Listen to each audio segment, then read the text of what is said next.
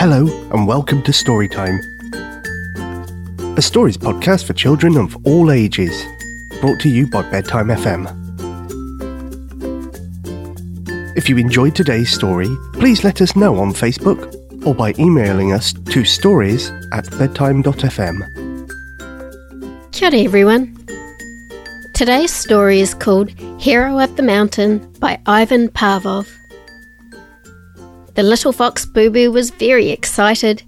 The big contest, Hero of the Mountain, was going to take place the next day. The bravest and most powerful animals and people were going to take part in it. Bubu wanted to see the contest and meet the most famous heroes in the world. He carefully studied the map. The contest would take place high on the mountain on the grounds of the owl magician Boran. Bubu was going to have a long trip the next day. That evening, Bubu could not fall asleep till late at night. He was looking at the distant peak, dreaming about the contest. He was eager for the morning to come. In the morning, he woke up early, brushed his teeth, and ate his breakfast quickly. He had a long way to go, so he had a good meal. The breakfast, prepared by his mum, was very delicious. Bubu promised his mum he would be careful and come back before dark, and then he hurried to the mountain. He passed the meadows, walked around the rocky hills, when suddenly, while crossing the river, he heard someone screaming for help. Bubu looked around and saw a beetle who had fallen into the river. The slope of the bank was too steep for the little beetle. It couldn't get out of the river, and it was waving its legs and antennae in panic. Bubu looked around for a float or a stick, but he could not find anything useful. As time was pressing, Bubu sank his tail into the icy water and cried out to the beetle to grab it. In a little while, the beetle was lying on the grass, drying off in the sun, exhausted but very happy for being rescued.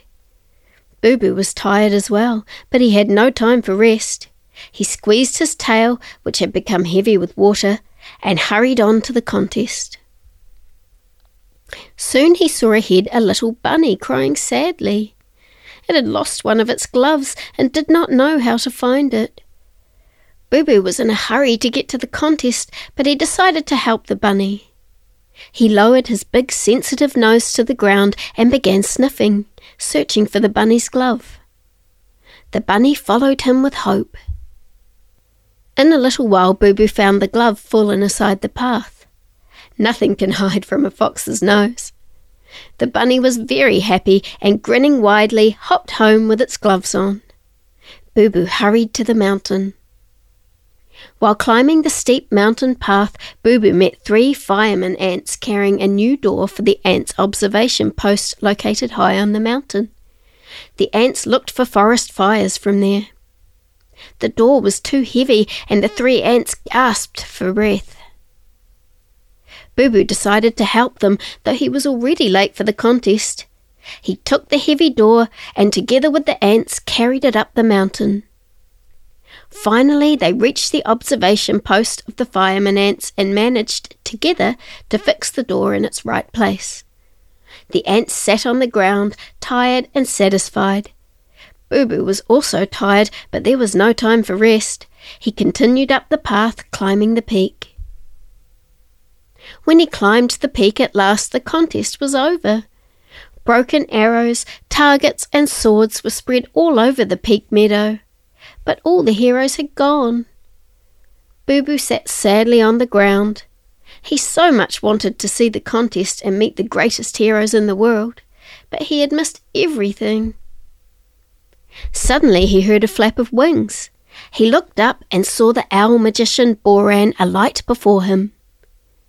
Don't be sad, Bubu. You did not miss anything so interesting, actually. Look, I have something special for you. And the owl gave Bubu a crystal. On it was inscribed, Hero of the Mountain. It was the highest honour award anyone could receive for the contest. But why? asked a very surprised Bubu. I have not done any great heroic deed. Is there any greater heroic deed than all the small deeds you have done today? smiled Boran. You missed the contest you so much wanted to see to help the beetle, the bunny, and the ants. You are the real hero of the mountain. Bubu managed to make it back home before dinner and told his parents what had happened. Everybody at home was pleased and very proud of him. After dinner, Bubu went to bed tired and satisfied. He needed a good night's sleep. Maybe tomorrow new great deeds and adventures were waiting for him. The end. I hope you enjoyed that story. I really enjoyed reading it to you. It's so important to be kind and look after one another, isn't it? Well, that's all from me for now. Inahora. Bye bye. Once again, you've been very generous with the reviews. This one comes from Bronte Piccolino, four years old, from Montreal, Quebec, in Canada. She says, I love your podcast. Every story is so lovely. My favourite story at the moment is King Leo Needs a Rest. And this one is from Mackenzie, and she says, I'm Mackenzie, and I love this podcast. Keep it up. And this next one says, I always laugh at the story, There's a crocodile in the pickle jar.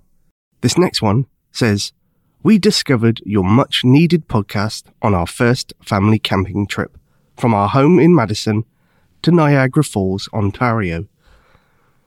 Our two daughters, Abby, age six, and Alice, age three, were immediately captivated by the wonderful stories and soothing voices, which led to a peaceful journey for everyone. Keep up the great work.